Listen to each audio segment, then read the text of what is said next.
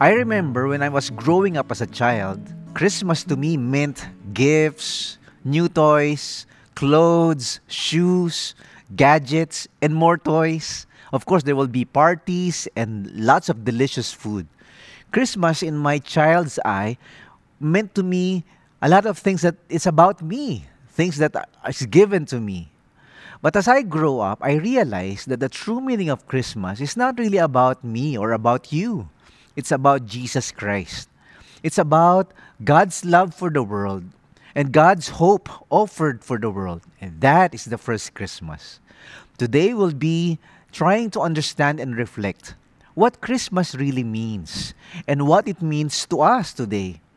So today we'll be going through a passage in the book of Matthew as we reflect on the story of that first Christmas.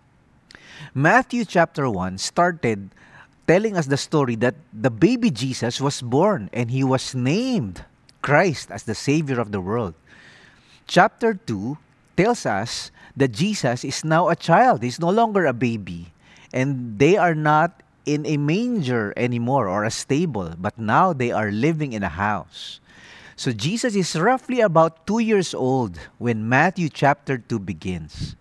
Chapter 2 also gives us at least three types of characters, three types of groups of people that gave their response to the baby Jesus. So, as we go through these three characters, I want you to reflect and try to understand how would you have responded to Jesus? The three characters involved in Matthew chapter 2 were King Herod, the chief priests, the Magi, and all of these three gave different responses when they heard about the birth of Jesus Christ. Let's begin with King Herod. King Herod is the first character that we are introduced to in Matthew chapter 2. During the time of Herod, it was the time when Jesus was born. It was also uh, a time when King Herod was very, very insecure with his position as the king of Israel. He was known as the king of the Jews. So when he heard that there was this wise men from the east coming to look for the king of the Jews. He was disturbed, he was alarmed, and he was very, very angry. You see, 60 years before Jesus was born, the Roman general Pompey conquered Israel, conquered Jerusalem, and the rest of Palestine. Romans actually, they assign or appoint rulers in every city or nation that they have conquered. So the appointed ruler for Jerusalem was King Herod. So he was known as the king of the Jews, even though he was not fully Jewish. He was an Edomite. And so he was there knowing in, in his heart that he's not really the rightful king. He was not a descendant of the throne of David. So Herod knew that he was not the legitimate king of Israel. That's why he was very insecure, he was clinging to his power, and he would make every attempt and effort to destroy or hinder or stop anyone or any movement or any person to try to usurp his throne. So when Jesus was born in Bethlehem in Judea during the time of King Herod, Magi from the east came to Jerusalem and asked, Where is the one who has been born King of the Jews? We saw his star in the east and have come to worship him. When King Herod heard this, he was disturbed, and all Jerusalem with him. When he had called together all the people's chief priests and teachers of the law, he asked them where the Christ was to be born. You see, King Herod was referred to as the Jewish Nero. He was so uh, selfish. He was ruthless. He was a dictator. He was a bad person. In fact, he was always suspicious of others, trying to take over his position as the ruler of Jerusalem. He even killed his own wife, killed his own brothers, because he suspected that they were rebelling against him. That's how bad this King Herod is. For a man like King Herod, he was incredibly paranoid and suspicious all the time. So when this wise men or the magi from the east came, he was really plotting against this so called king of the Jews, a baby born in Israel. In fact, he was willing to kill that child. He was willing to make a plan that will destroy this uh, possible usurper, a legitimate heir to the throne of David. Then King Herod called the Magi secretly and found out from them the exact time the star had appeared. He sent them to Bethlehem and said, Go and make a careful search of the child.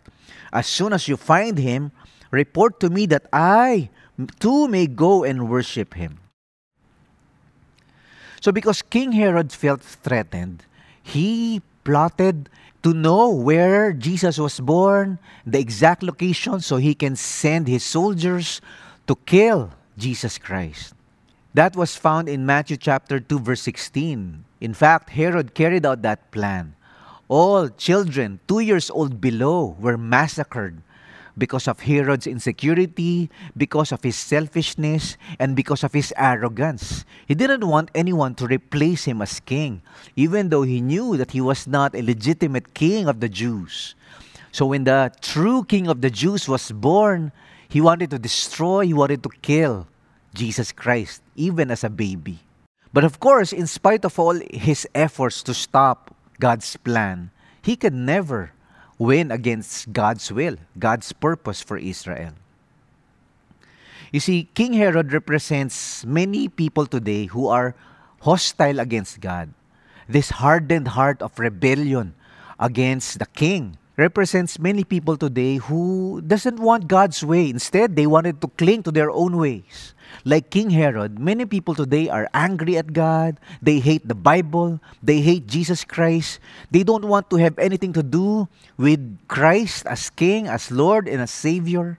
Every time they hear something about the Bible and about God's love and about Jesus Christ's offer of eternal life to people and salvation to all those who will believe Him, some people just frown upon that. And some people actually actively oppose that. And so there are people today who are King Herods. In fact, there is a King Herod attitude in, inside each one of us. In our heart of hearts, we are rebellious. We don't want God. We unless God's grace and God's love reaches out to us, we will not even think of God or think about his love for us. And by the way, there are people who are threatened like King Herod, threatened about Jesus Christ because they feel like if Jesus takes over their lives, if Jesus becomes the ruler of their lives, if Jesus becomes king of their lives, they will lose their comfort, they will lose their power, they will lose their possessions. They still want to be at the center of their world. They wanted to be the king instead of making Jesus king. Are you a King Herod? Do you have that King Herod attitude? How would you respond to Jesus? How would you respond when Jesus when God invites you to make him king of your life? The second group of people who responded to that first Christmas, who responded to knowing that Jesus was born, the baby Jesus was born, were the chief priests. These were the teachers of the law. These were the experts of religion.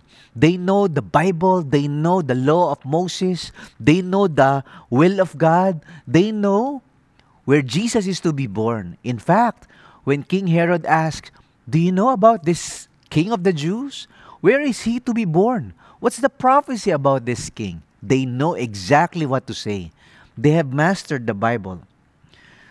When King Herod had called together all the people's chief priests and teachers of the law, he asked them where the Christ was to be born. In Bethlehem in Judea, they replied, for this is what the prophet has written. But you, Bethlehem, in the land of Judah, are by no means least among the rulers of Judah. For out of you will come a ruler who will be the shepherd of my people, Israel. Whoa! These chief priests are masters of the prophecy. They know that there is a promised Savior, there is a promised Messiah, a soon coming King that will deliver, will be the Savior of the nation of Israel. They know, they know their scriptures, they know their Bible. They know exactly that Bethlehem will be the birthplace of the Messiah. But they don't seem to care. They did not even had interest when they heard that there is a group of magi, of scientists, wise men who came from all the way 900 miles away from Israel. They came from Persia, from the east, and they are inquiring about the king of the Jews. These masters of the law, these chief priests and teachers of the scriptures, they don't even care.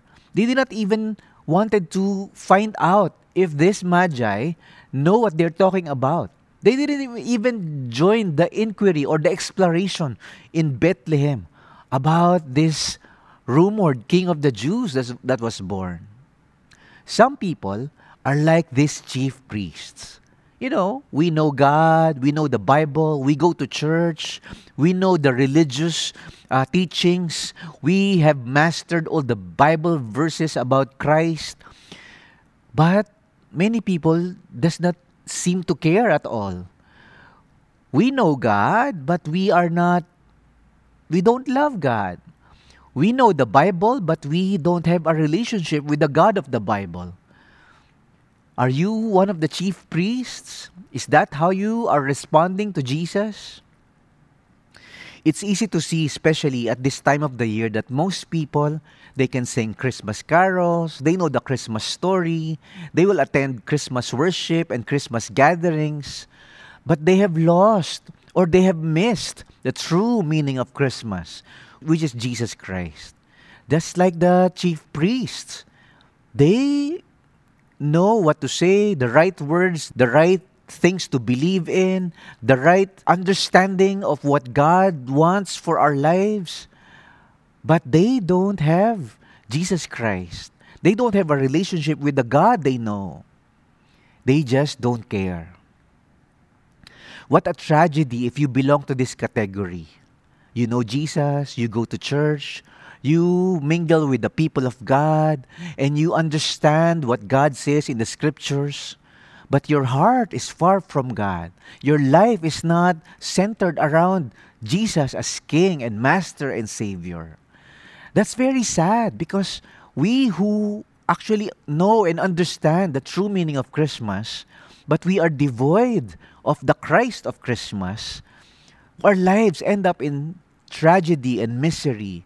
We feel empty. We feel our lives are meaningless and purposeless. Why? Because we know Jesus, but He is not the captain of our ship. He is not the king of our lives. So, so many people today go through the motions of Christianity. So many people today go through an intellectual understanding of God. Many people today, they just pay lip service about who Jesus is and what Christmas is all about. But they don't really have a love, intimate, deep relationship with the God of the universe, with King Jesus Himself. Actually, that is a dangerous place to be. When we know the truth and we are familiar with the truth, but in our hearts, we are indifferent to the truth. We are apathetic or we don't even care. Are you one of the chief priests? Do you go through the motions and the spirituality and the religiosity that is around you? You understand Christmas, but Christ is not really in your heart. The third group that we notice in Matthew chapter 2 are the Magi. This last group of people I want to talk about are the Magi who came from the east looking for the born king of the Jews. These Magi were likely from the kingdom of Persia. They are probably astronomers who understand the stars, but they are also probably religious leaders and philosophers who read the ancient manuscripts. They have probably read about Daniel and Jeremiah and Ezra. These are the people of God who lived in Babylon and who lived in Persia. And so, people in Persia are familiar with the writings of the Jews and the prophecies of the coming king of the Jews. So, these wise men were not magicians. They are actually scientists. They are astronomers. They are philosophers. And they are great thinkers.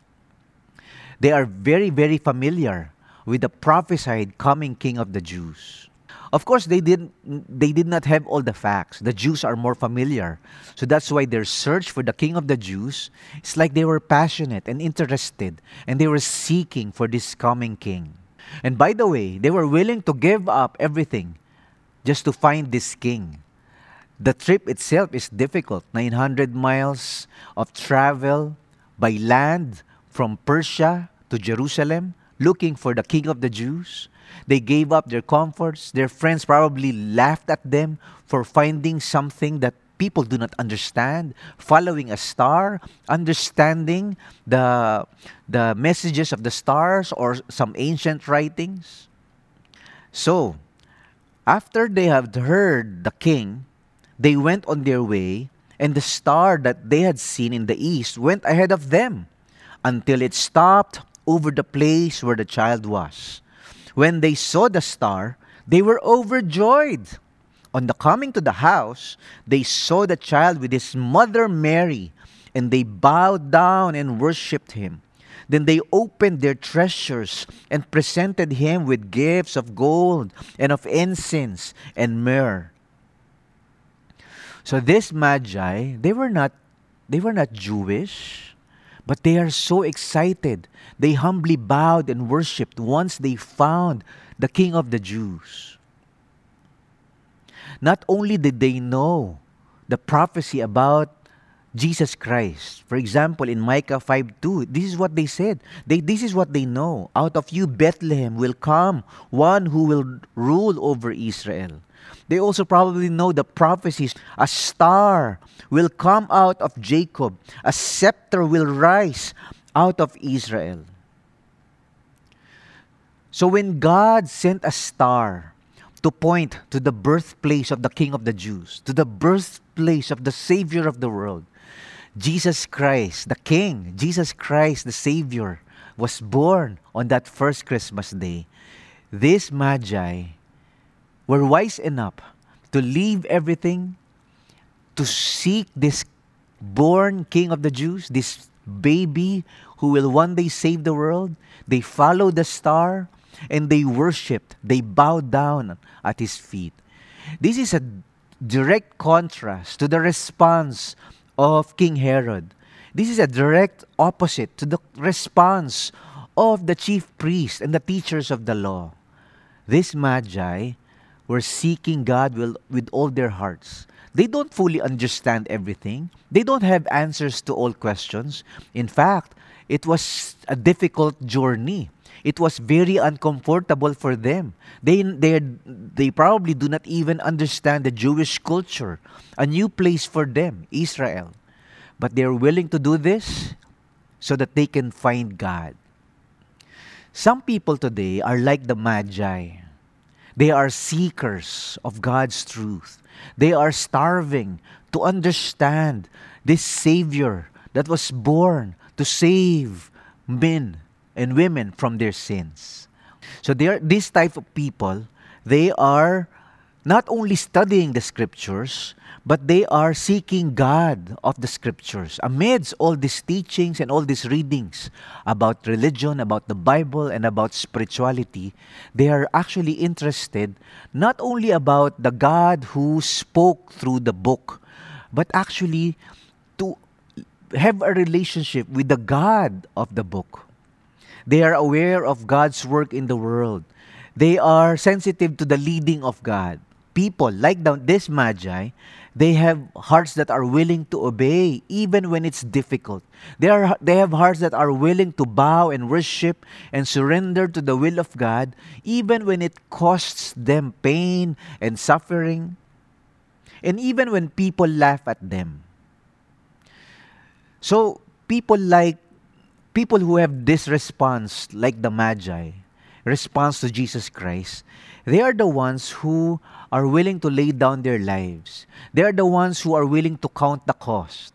They are the ones who do not want religion or just a mastery of the scriptures or an understanding of religion or just knowing the story of the of Christmas. They actually want Jesus. It's Jesus, Jesus, Jesus they want. Are you a magi? So today, as we celebrate Christmas and as we reflect on the Christmas story, we have three encouragements for you and for me. How do you respond to Jesus today? Will you be like King Herod? Will you be like the chief priests?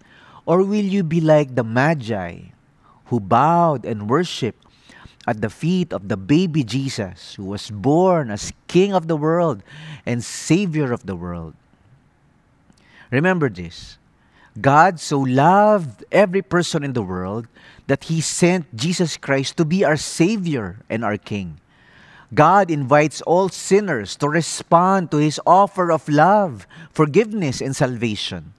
Jesus Christ is the greatest gift of God to our broken world. He is the true meaning of Christmas. So, if you, like the Magi, recognize that Jesus Christ is the one you need for your life, that without Jesus, your life will be like a ship without a sail, a ship without a captain, always being tossed by the wind and the waves. No meaning, no purpose for existence.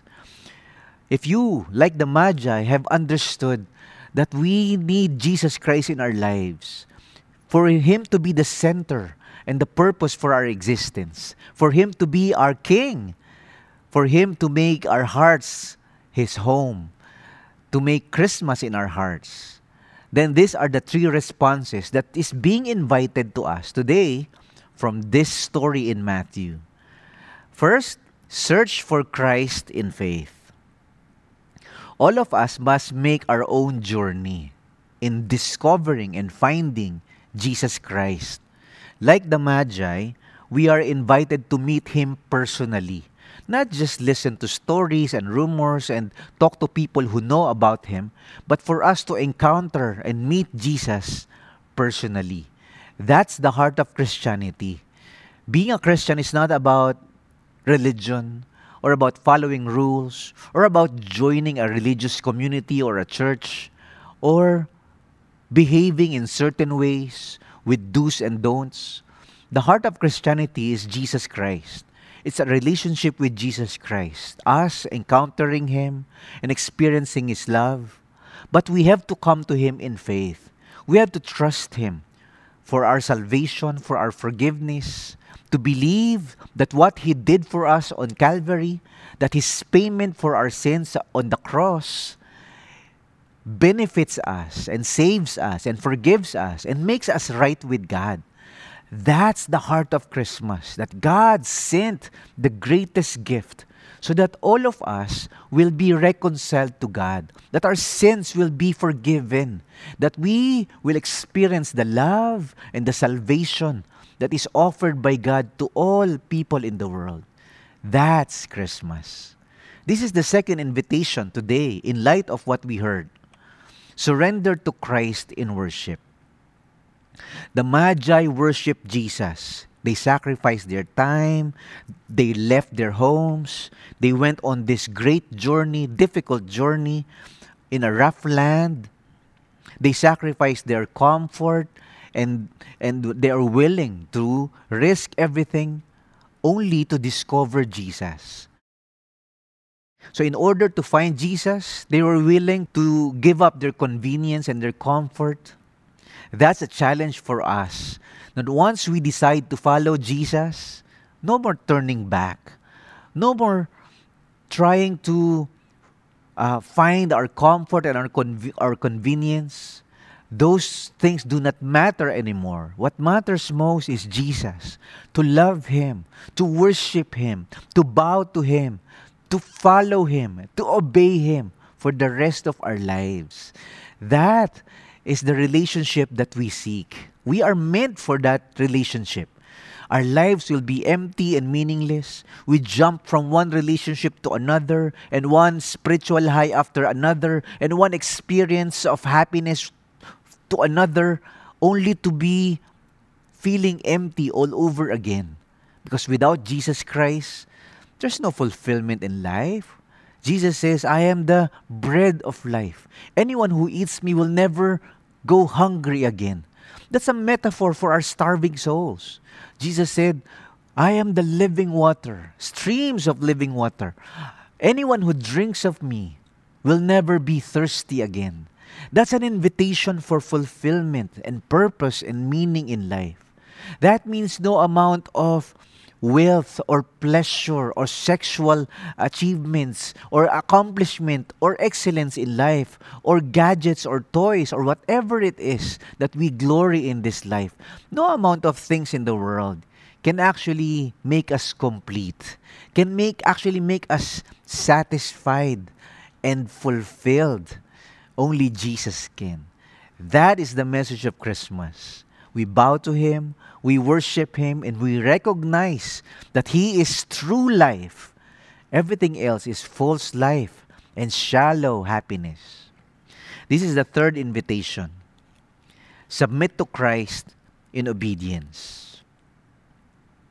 When we obey Jesus, that means we will experience difficulties, suffering, and pain like He did. That means people will laugh at us. That means people will resist us and oppose us and bash us or maybe cancel us because we love Jesus and we follow Jesus. This is what happened to the Magi as well. Their lives were threatened.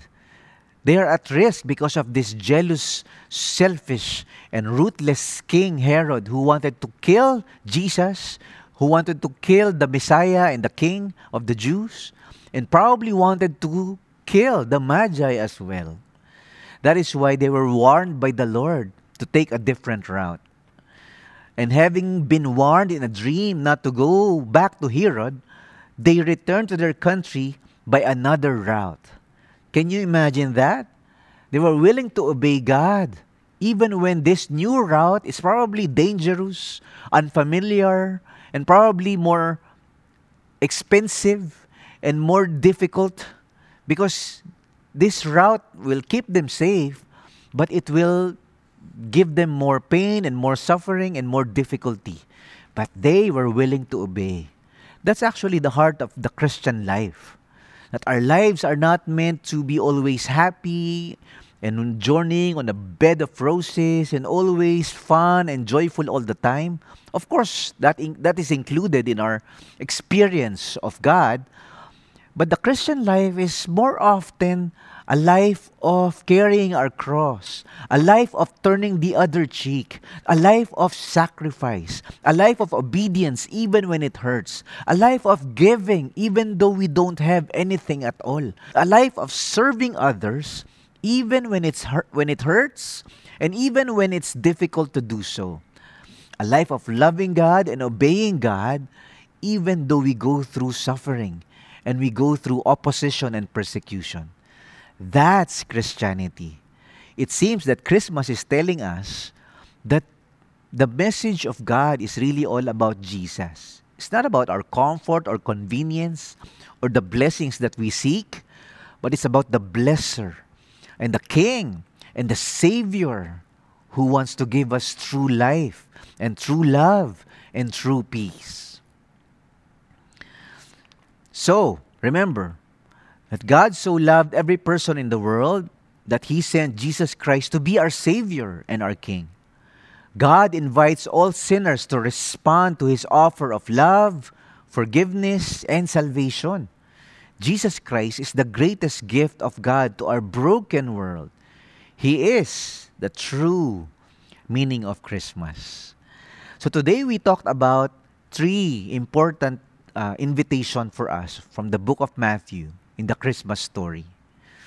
Because the King is born, we are invited to search for Christ in faith. Have you trusted Him as your King, as your Savior, as your God, as your Master? Trust Jesus today. Surrender to Christ in worship. Have you bowed to Jesus? Knowing that when you do, you will sacrifice a lot of things. That you are willing to love Him with all your heart, even though you will lose the love of the world, the love of your friends, and people will hate you because of Jesus. The third invitation is to submit to Christ in obedience. The point of the Christian life is not just to follow God, but to follow God with all our hearts. It's not just about to seek God, but to seek God earnestly and sincerely and deeply. It's not just about to love God, but to love God with all our soul, with all our strength, with all our being. I pray that today's Christmas celebration will bring you back to the true meaning of Christmas. That today's Christmas story and reflection will bring us back to the reason for the season, and that is Jesus Christ. He alone can save us from our sins. He alone can change our lives from darkness into light. He alone can give us a new start, a new beginning. He is God's gift to you. I pray that you trust Him, you worship Him, you obey Him. Let's pray. Father, we thank you for the first Christmas. You gave us Jesus Christ, the greatest gift that you gave to this broken world. I pray, Father, that we will respond to Him like the Magi did. I pray, Father, that we will be humble enough to realize that it's not about us. It's not about our comfort, our convenience. It's not about what we can get or the blessings that we can gain. But it's all about our lives surrendered to you, our lives finding fulfillment in you, finding purpose in Christ, and finding meaning in this world, in this crazy and dark world, because we have Jesus Christ. Lord, thank you. May you make our hearts Christmas, a place where Jesus is born, a place where Jesus is King. May you make our lives, Lord, ruled by Jesus Christ, surrendered to Christ, to His purposes, to His plan, and to His love for our lives. Thank you, Lord. Thank you for Christmas. We love you, we praise you, we honor you. In Jesus' name, amen.